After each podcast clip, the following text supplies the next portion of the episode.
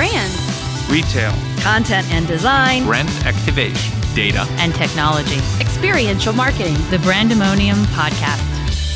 Hi, this is Dan from Gwynne Sound coming to you from Brandemonium in Cincinnati, Ohio. And my next guest is Bob Mitchell, the Senior Vice President and Chief Marketing Officer for Cintas. Bob, welcome. Thanks. Beautiful day here in Cincinnati. Absolutely. Well, welcome to Brandemonium. Okay. Uh, I saw in your bio that you have four daughters. That's correct. I have two, so I can only imagine that is at least Uh-huh. double and maybe triple the fun. Triple, yeah, double the fun actually would be the math. Yeah. That would be actually, yes. So are you saying Unless it's exponential, which Well, would, yes. That's what I was going for, Yes, mhm. but you know, I don't know. Um, I was thinking in my case it would be an ex- exponentially more challenging task. But so um, that was something that isn't typically in a professional bio. What else can you tell us about yourself that uh, we wouldn't find in your pro bio? Um, I uh, I've been in the Cincinnati area most of my life. I've been with Cintas for 32 years. Um, most of that has been in Cincinnati. I've also lived in Nashville, Tennessee, for uh, a couple of those years, and Columbus, Ohio. But uh, I'm a Cincinnati native. Uh, went to McNicholas High School here in Cincinnati, and also Miami University. So I'm a local guy. Fantastic. And then you ended up working for this iconic local company. Yes. Did you join like right out of school, or did you Yes. spend some time somewhere else? Uh, no, Okay. pretty much right out of school, into their uh, management trainee program, which is uh, the their uh, their entree uh, or, or to get you know college grads into the business, get them acclimated. Uh, that is their um, one of their primary uh, recruiting strategies to get people into the business, and then hopefully into leadership positions at a pretty early age. I I remember I was a um, I think I was 26, 27 years old, and I was running my own, probably three or four million dollar operation, which back then was, uh, you know, a lot. Probably still is, but back then it was a lot of responsibility for a young guy.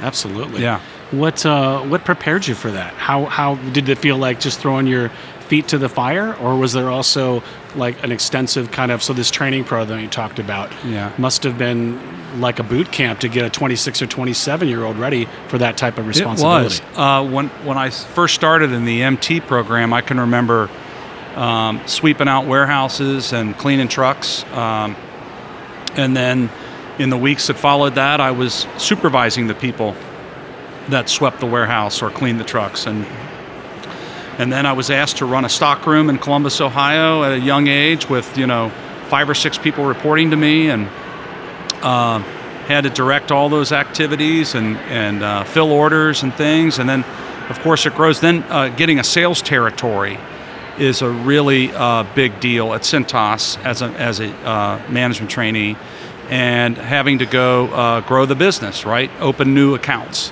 and um, but by the time you hit the street, you're you're loaded. You just you you the training you've been given, the the the, the samples, the here's what to say, here's what not to say, how to set appointments by phone. You know, all that was uh, was provided uh, by Cintas at a at an early age, and uh, I probably didn't know what I was doing, but I did pretty well. It sounds like it's a mission of the company to make sure that their senior executives really understand every component of the business from those entry level jobs kind of all the way through. Yes. Tell me a little bit about about your customers. You, so you're now it looks like you've done several different roles over your career, some of which we've already touched on. But then you've done several leadership roles as well in sales, and now you're in this in this marketing role.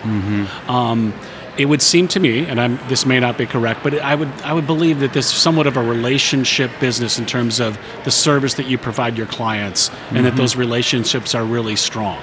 Yes. What does a chief marketing officer bring to maybe a relationship driven type of sales and marketing company? Yeah, it's one of our big challenges because we have a million customers.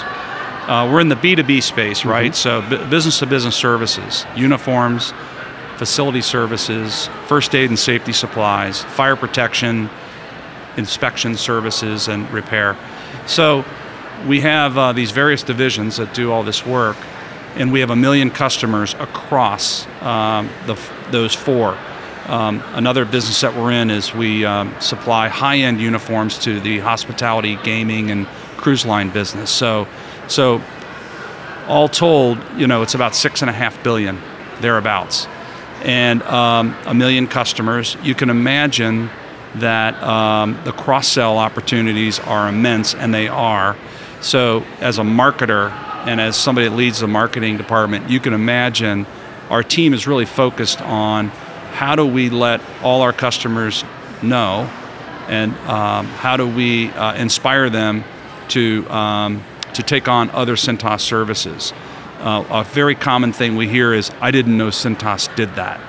Um, well, that's a that's a marketing challenge to me. That's that's that's my job, is to make sure our general public is is as educated and provoked, if you will, as possible, so that uh, when our salesperson shows up or the service provider that they already know and like shows up, um, uh, we've provided that air cover so that we can, you know, hopefully sell more to our existing customers. Without giving away any trade secrets, can you tell us a little bit about where where is Cintas going? Maybe that they haven't been before. Uh, we are uh, constantly looking at new things. Um, what, a couple things that have happened in the last few years that have been really um, uh, very successful is the way we've aligned ourselves with some other brands that folks already know and trust. One is Carhartt. Uh, we are um, we, formed a, a, partnership with Carhartt, which of course is a, a rugged wear um, um, apparel company uh, that has never really been in a B2B setting before.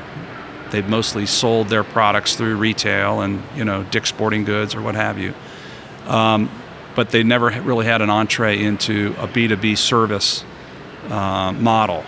So Cintas provided that for them, and of course for us, a lot of uniform wearers like that rugged uniform or like that rugged wardrobe. So uh, it was a good, good combination. Uh, we, we rolled it out. We weren't sure whether it was going to work. So this is a really good story. So we went down to Nashville, Tennessee, myself, the COO at the time, his name was Philip Holloman, uh, one of our young marketers. We drove down to Nashville, Tennessee to kick off this relationship with Carhartt. And we weren't sure what we had there, right? Uh, we knew Carhartt had a pretty good name, but we weren't sure whether this was really going to resonate with our with our public. So uh, we were coming back from this meeting in Nashville where we unveiled all these samples to the sales organization, and we're and it's uh, you know like nine o'clock at night. We're on the road coming back from Nashville to Cincinnati. We stop in Louisville, Kentucky, at a McDonald's. So we're uh, sitting there eating our cheeseburgers and uh, wondering, of course, whether or not we've made the right move and is how successful is this going to be. And sitting next to us in the McDonald's restaurant were two young women who were, I'm going to say, were 19, 20 years old. Mm-hmm. And uh, I don't want to say we were eavesdropping on them, but we probably were because we were we were tired and it had been a long time. Sure. And one of the one of the young women said to the other, and they were talking about their boyfriends, right? Mm-hmm one yes. of them says to the other, he thinks he's so hot in his Carhartt jacket. You know, mm. and we almost spit out our food. We were laughing so hard, and we stood up and started high fiving each other like we nailed it. Yes, this that was a sign that the Carhartt line. And so, long story short, the uh, Carhartt uh, partnership has been very successful. But another one is uh, Chef Works uh, which is sort of the culinary and commercial kitchen version of Carhartt, where we've aligned ourselves with a, a, a name, a, an apparel name that's already known in, in that specialized segment. So, so uh, again, these aren't trade secrets secrets because they're unveiled, but we are we're doing quite well in those two programs where, in those uh, very very important segments, uh, we are um, getting more new business and. Um, delighting our customers with, again, names, uh, uh, brand names that they already know and like. Mm-hmm. So uh, some of those relationships have really been successful. Congratulations. That's, yeah. that's a great story. Yeah. Um, have you found so you've been there for several years as we've talked have you have you found that as um, the, the, in recent years uh, that styling has become more important component of, of the uniform business. Back in the day, I think maybe perhaps companies only thought, well, give us something that's durable, right? That is uh, fu- certainly functional given the job. But how has styling kind of played a part? I would say um, styling is very, very important. These people, you know, we have 5 million uniform wearers uh, that put on a Cintas uniform every day. They got to like what they wear. I mean, I'm kind of, I kind of, it's important to me, and I'm sure it's important to most people that what they put on in the morning, it's got to be functional, it's got to look good, it's got to be comfortable. Yeah. Uh, comfort's a biggie. So uh, fit and comfort are um, are as important, if not more so, than style to most of our uniform wears. But it's both. It's both. People don't want to wear something that's out of style, certainly. But comfort and fit uh, is something that we spend a lot of time on as far as uh, garment features that are going to um, make the garments um, more uh, comfortable to wear and more what we call retail inspired, where they, you know, it might fit like a pair of pants or a shirt that they have in their closet that they wear on the weekend. Do your employees wear uniforms? Yes. In which functions? Um, most of our uniforms uh, are uh, sort of, of a blue collar um, uh, and service worker uniform. So the company's begotten from a, a uh, product line that is uh, sort of the I call it Johnny's Wrecker Service kind of uniform. But over the years, we've we have grown that product line to try to grow the category a little bit, right? Try to introduce more uniform wearers um, than uh, than we had before. Meaning, about uh, more than 50% of our new business comes from a company who's implementing a uniform program for the very first time. So uh, you can imagine the uni- the de- the word uniform is, is growing.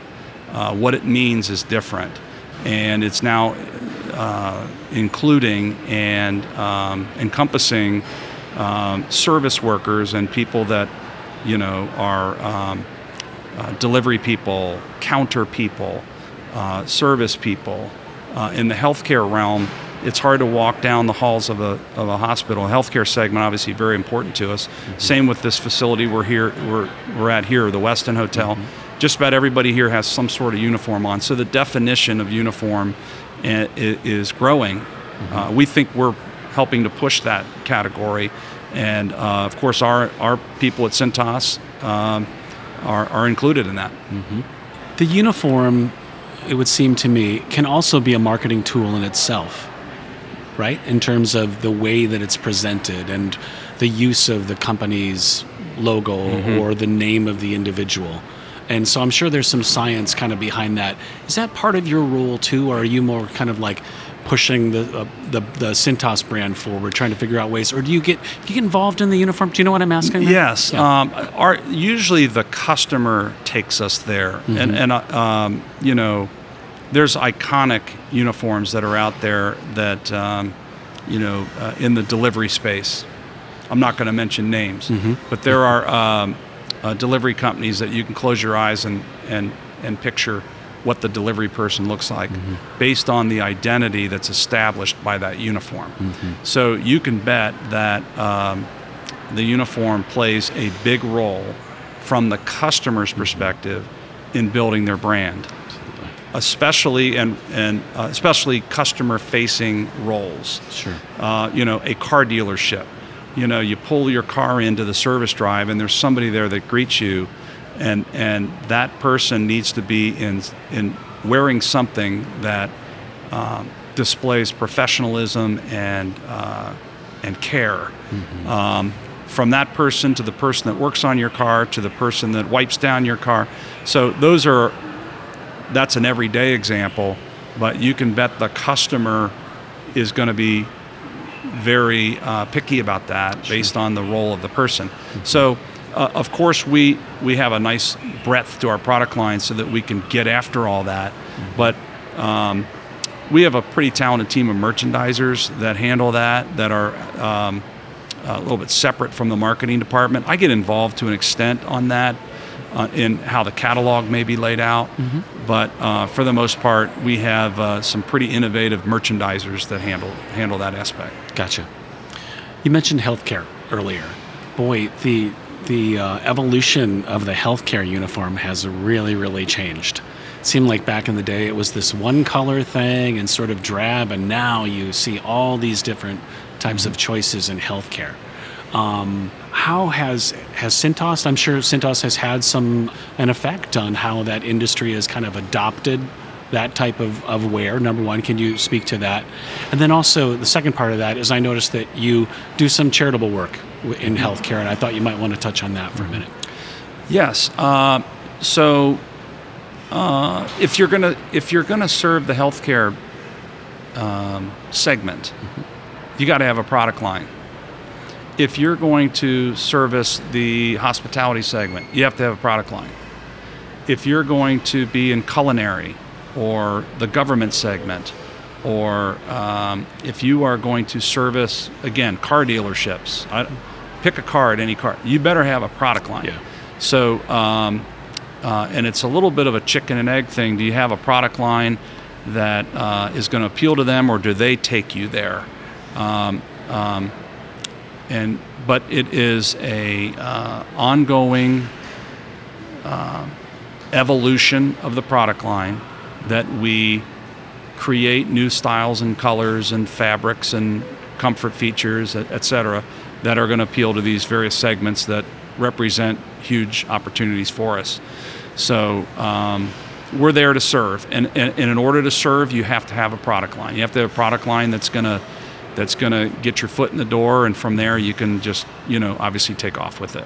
And then as far as uh, my own community involvement, I serve on the board of trustees of the Bethesda Foundation, which is the philanthropy arm for um, uh, Bethesda North Hospital, uh, or each of the Bethesda hospitals, and um, Hospice of Cincinnati and Fernside. So, again, I serve on the board for uh, for that group. Outstanding. So, um, Brandemonium, Yeah. you're here um, speaking and enjoying the festivities. What uh, what about a conference like Brandemonium draws someone like you? What's in it for me? I, I'm I'm here to meet people. Um, you know, since Cintas is one of nine uh, Cincinnati-based companies that are in the Fortune 500. We just hit the Fortune 500 this year. Congratulations. Yes, I mean proudly at number 500. Should add. You know, You're in there. Yes, we made it. now we got to stay there, right? Right. Which we will. Uh, but the um, uh, there are nine companies that are um, Cincinnati-based, and and and then throw in another probably 50 that are uh, should be in the Fortune 500 because they're you know great companies, and Yeah. and I'm here to try to get to know some of those other marketers, try to learn from them. There were some people uh, that I met with earlier today from Kroger. Um, that of course, as soon as we get together, you know, we should benchmark with one another. We should share, you know, um, success stories, et cetera. Even though we're not like Kroger at all in our business model, um, we uh, I'm making some great relationships down here. So what's in it for me is just meeting people and uh, allowing my team, and I have about maybe five or six people here from my team to to visit the various workshops and and they've already come up to me and said, "Wow, this has been great. We've already learned a great deal," and um, so I know they're getting a lot out of it. Fantastic. Well, thanks for being here. Yeah. Uh, I'll wrap up our session uh, the way we started. You have four daughters, Yes. and um, are any of them old enough to work for Cintas? And do any of them work for Cintas? None of them work for Cintas. Uh, one of them did an internship with Cintas. Okay.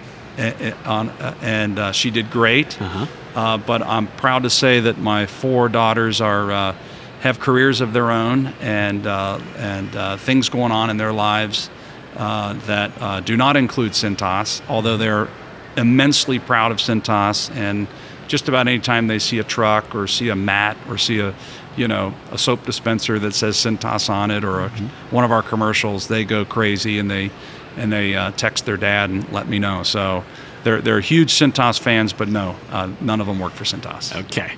Uh, and then I thought of one more just because I have Okay, to sure. ask. Do you go to the Xavier games? I do. And is everyone at Cintas compelled to root for Xavier? Uh, n- n- it's not required.